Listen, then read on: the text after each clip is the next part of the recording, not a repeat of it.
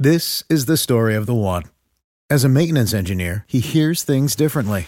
To the untrained ear, everything on his shop floor might sound fine, but he can hear gears grinding or a belt slipping. So he steps in to fix the problem at hand before it gets out of hand. And he knows Grainger's got the right product he needs to get the job done, which is music to his ears. Call, clickgrainger.com, or just stop by. Grainger, for the ones who get it done. What's the easiest choice you can make? Window instead of middle seat? Picking a vendor who sends a great gift basket? Outsourcing business tasks you hate? What about selling with Shopify? Whether you're selling a little or a lot, Shopify helps you do your thing, however you cha-ching. Shopify is the global commerce platform that helps you sell at every stage of your business. From the launch your online shop stage to the first real life store stage, all the way to the did we just hit a million orders stage. Shopify's there to help you grow. Whether you're selling scented soap or offering outdoor outfits, Shopify helps you sell. Wherever and whatever you're selling, Shopify's got you covered. Sign up for a $1 per month trial period at shopify.com slash try. Go to shopify.com slash try now to grow your business, no matter what stage you're in. Shopify.com slash try. When you need mealtime inspiration, it's worth shopping Kroger, where you'll find over 30,000 mouthwatering choices that excite your inner foodie. And no matter what tasty choice you make, you'll enjoy our everyday low prices, plus extra ways to save, like digital coupons worth over $600 each week. You can also save up to $1 off per gallon at the pump with fuel points. More savings and more inspiring flavors make shopping Kroger worth it every time. Kroger, fresh for everyone. Fuel restrictions apply. This episode of Writing Excuses is brought to you by Audible. Visit audiblepodcast.com slash excuse to start your free trial membership. This is Writing Excuses, Season 6, Episode 13 World Building Communications Technology. 15 minutes long. Because you're in a hurry? And we're not that smart. I'm Brandon. I'm Dan. I'm Mary? And I have a cell phone. yes, you oh, do. boy. I, and you know what? If I were in a horror movie, Mm-hmm. I have a spare cell phone in my house that I would give to a friend. And we would talk on the phones the whole time. Okay. And then we would never split up. Now, I, I remember back in the day when X Files came on television, everyone made a huge deal. I read essays in you know every magazine at the time about how all the characters on this new show used cell phones. That's so weird. And now cell phones have become ridiculously common. We're more connected as a society than we've ever been.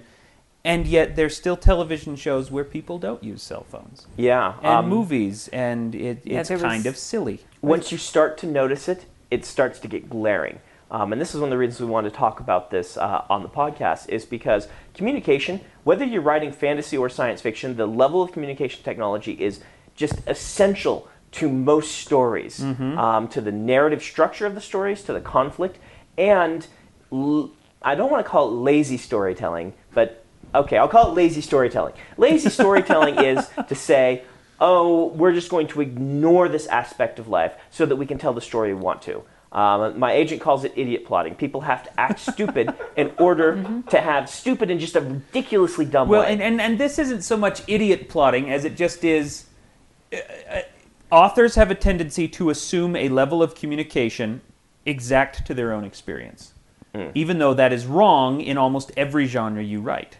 Um, and, and, and even that's not true because now we live in this connected society Right. and people are still That's what I'm getting writing to. People with are- 20 years yeah. ago communication and television shows are pulling this um, and out and store and books they're ignoring the cell phones because it's convenient to the plot and this is this is lazy storytelling It used to be such a big thing. I mean, that was the major plot thing is, oh my goodness, we have to get to so and so to warn them. right right Yes. There was an episode of The Six Million Dollar Man where the whole point of his bionic legs in that episode was so that he could run across town and deliver a message. right and how many movies or shows have you seen where the first thing that happens that you know stuff is going wrong is when the lines get cut mm-hmm, to the mm-hmm. house so the well, television a communications the- the breakdown can mean only one thing yes invasion. Well, um, I loved the uh, uh, Rainbow Six novel by uh, Tom Clancy because um, those folks had cell phones, and one of the things that the Rainbow Six team realized is that the terrorists are going to have cell phones too. And so the first thing we need to build is something that we can upload to a cell tower to shut down everybody's communication but ours. Right. That took all of that into account. Tom, Clan- I love Tom Clancy because he writes, he writes like a science fiction author should write, and he's he's writing right now, or you know, five, mm-hmm. Yeah. ten years in the in the future. Well, and the thing that I want to point out, though, about this issue is that it's not solely a science fiction issue. It, any genre you're writing in, whether it's just mainstream fiction, whether it's fantasy, the the speed and availability of communica- communication is going to greatly affect your plot. And we have a tendency with fantasy to to assume that the only way to communicate with people is to, you know, actually travel there. Yeah, get on a horse and go. But if you look at history, people had other ways of communicating. Like um, Napoleon had the visual telegraph, which I think is a fantastic thing. These big tower, towers with arms, and he could get messages from Yeah. one end of France to the other in like 20 minutes. Tow- giant towers with moving arms. You're you're telling us that Napoleon had giant semaphore robots Yep. in our own world. Yes. In real life history. In That's real why life- I love Earth. Yes. Well, and the, the Great Wall could pass information just hugely quickly. Uh, Jordo Mm-hmm. was telling me about how um, they did a test. It, it, they could pass information faster along the Great Wall than an SUV driving along the Great Wall could deliver that information. Um, and these are important things because um, these both of these technologies we just talked about are basically war technologies. And having a war, um, Napoleon used them to keep his armies communicating. Engaging in a war across a large period of time for a fantasy writer, a period of time, space, um, this is a real issue that you, as writers, should be thinking about. If you don't want to think too much about it, you can work in a cheat. I, it's fine. I did this in Elantris. I Yeah. specifically gave um, fa- um, instantaneous communication as part of the magic system so that I could work in the plot elements I wanted to and so that I could actually realistically explain why this society has some of the more modern concepts that it does because my personal belief is that um, looking at looking at history and um, the progression of science communication progression has mirrored our societal progression, the mm-hmm. ability to talk to someone across the ocean and realize they're like me changes the way we look at the world. Yeah. Absolutely. In England, they had essentially, they, they almost had email during the Victorian period, where they would they had mail delivery ten times a day. Mm-hmm. Mm-hmm. it Really? was very it was very fast. Very fast in London. so you could IM somebody essentially yeah, because Yeah. you know there's a lot of people I am that we go back and forth maybe 10 times. yeah, Wow. yeah. It was amazingly fast.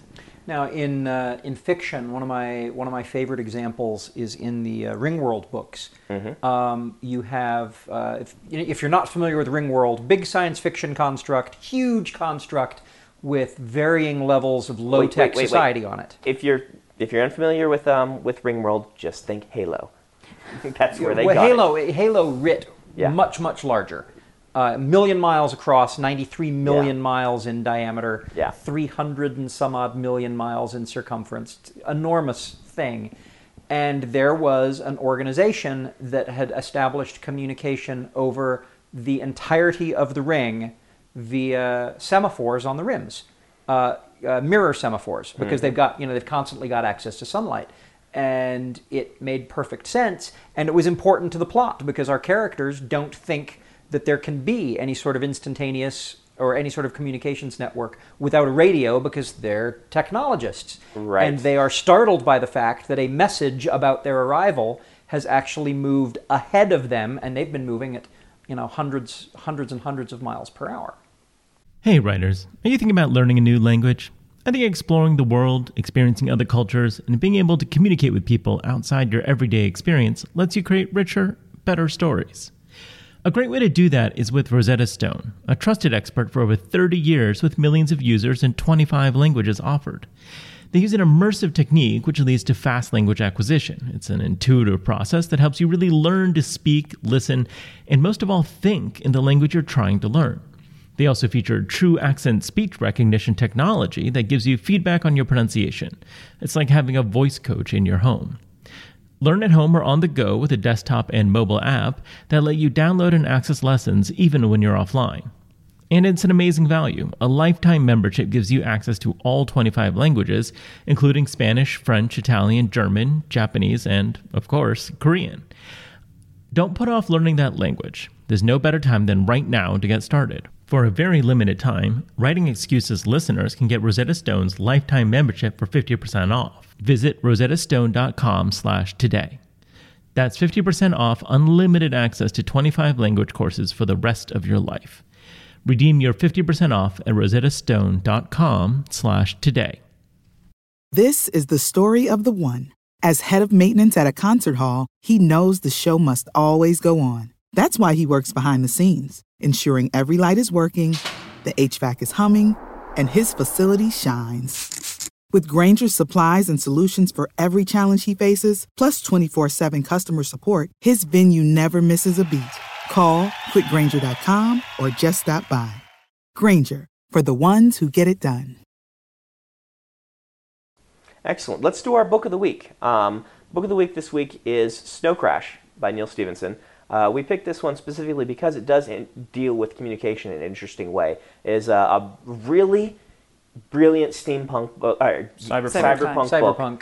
book. Um, but it's almost postmodern cyberpunk. It's so over the top. It's making fun of itself.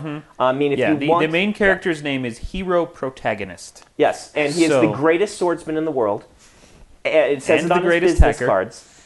But it all makes sense. Like the thing about Neal Stephenson is he has these wacky concepts, and then he starts you off in the first paragraph. You say this is ridiculous. It gets more ridiculous in the first chapter. By the end of the fifth chapter, you're like, wow, it all it all is Yeah. serious. Um, and so it's a wonderful book, um, groundbreaking, um, and it, it changed the way I view fiction. It's one of those types of books. So, Snow Crash by Neal Stephenson. Uh, go to Audible and you can. Howard. Yeah, audiblepodcast.com slash excuse will let you kick off a 14-day free trial membership. Uh, download a copy of Snow Crash by Neal Stephenson, one of my favorite books. Uh, didn't realize until two-thirds of the way through the first chapter that it was all being written in the present tense. Mm-hmm. And it just works. All right, so let's get back to this. We've talked a bit about um, fantasy and how, honestly, you really need to consider this stuff when you're writing your fantasy books and world building. Let's talk about science fiction. Um, how, what does science fiction writers need to consider when looking at communication? Many of the same things. Although one thing that you'll run into with science fiction um, is is the need to disable the technology Okay. to uh, to make things more complicated because frequently you can solve so many problems if you can just talk to someone. Right. I'm thinking specifically of uh, John Scalzi's The Last Colony, mm-hmm. and I'm sorry, I know he's your nemesis, but yeah, well, that's all right. Scalzi! okay, I got it out of my system. But basically, they, they plunk everyone down on this planet and um, and tell them you cannot have any communications devices at all because the signals will be picked up and you'll be bombed out of existence. So suddenly they are dropped back into. Um, they actually have some Amish colonists as well who are totally helping them cope with this sudden level Right. of no technology.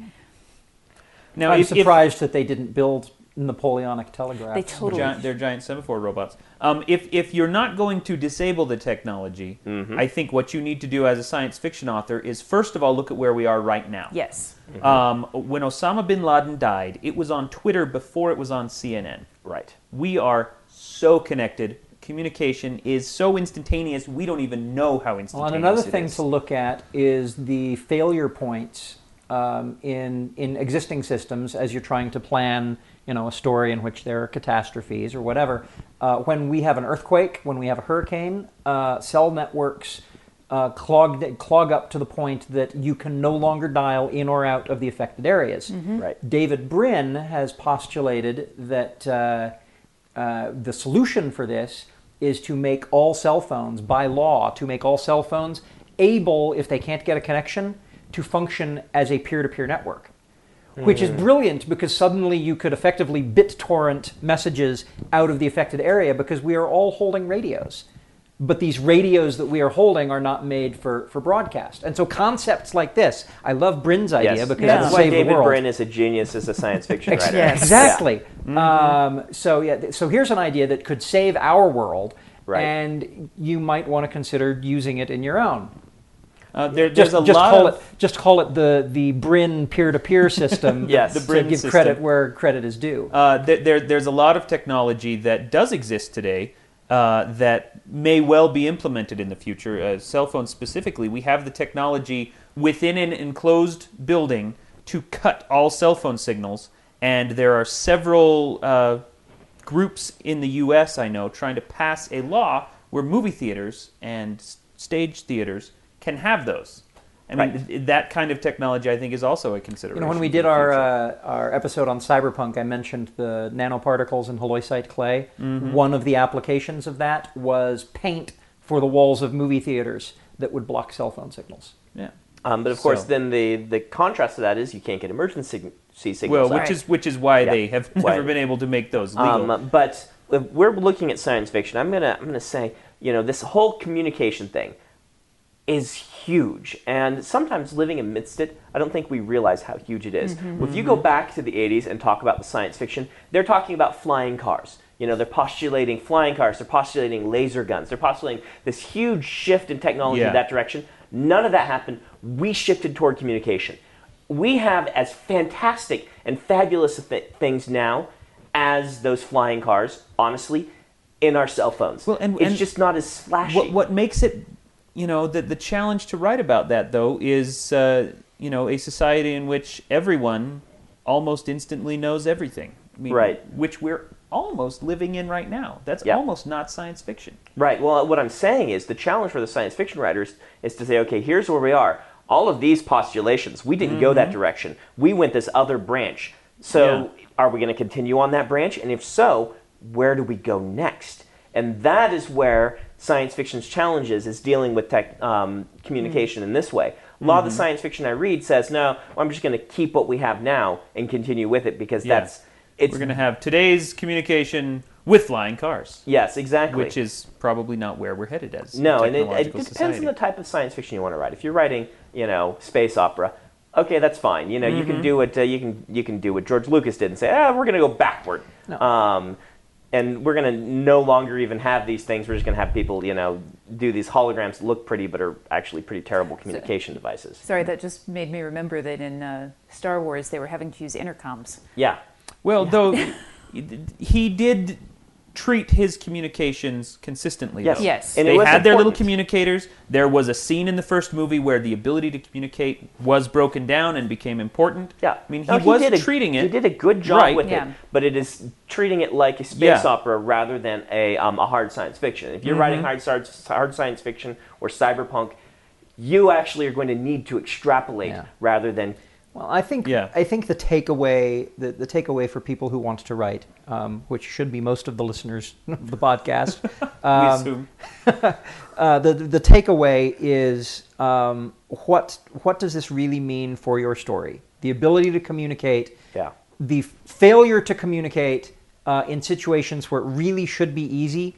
Um, can't be an important plot point unless you've got a really good reason for the communication systems having failed. Well, this is a world building podcast. We want to talk about world building, and really what we want to do is encourage you to consider this aspect of your worlds so that you can use it as a tool for your stories um, rather than ignoring it. And like all world building podcasts, I should point out that you can't do everything in every book. This Yeah. is just one aspect you can consider that you can deal with in your novel. Um, and that's why sometimes you may want to just take the easy out. Um, you may want to say, okay, we're going to set it all our fantasy novel in one city and we're going to have the 10 communications a day um, and that's going to facilitate what i want to do and we aren't going to consider it beyond that. Or you can say i'm going to make communication a big part of the magic and breakdowns of the communication be part of my plot. You can go either direction just it's something to consider. Mm-hmm. all right let's do a writing prompt. Let's see who hasn't done one in a while? Howard! Okay, um, the fax machine. Okay, we're right. starting. We're starting with the fax machine um, as Fax as the Machine basis. by the whale wa- wa- was posited by Jules Verne in the 1800s. That's awesome. That's awesome. Okay, so the, the, the principle behind the fax machine was we are sending a text message via via cell phone networks. Okay, um, take this communications technology and instead of faxing things, you are now sending uh, physical objects. You know, uh, Okay. like With not 3D not printers? yeah, like like 3D printers. So a, the fax machine as a 3D printer as a starting point for a short story. All right. This has been Writing Excuses. You're out of excuses. Now go write. This is the story of the one. As a maintenance engineer, he hears things differently. To the untrained ear, everything on his shop floor might sound fine, but he can hear gears grinding or a belt slipping. So he steps in to fix the problem at hand before it gets out of hand. And he knows Grainger's got the right product he needs to get the job done, which is music to his ears. Call, click Grainger.com, or just stop by. Grainger, for the ones who get it done.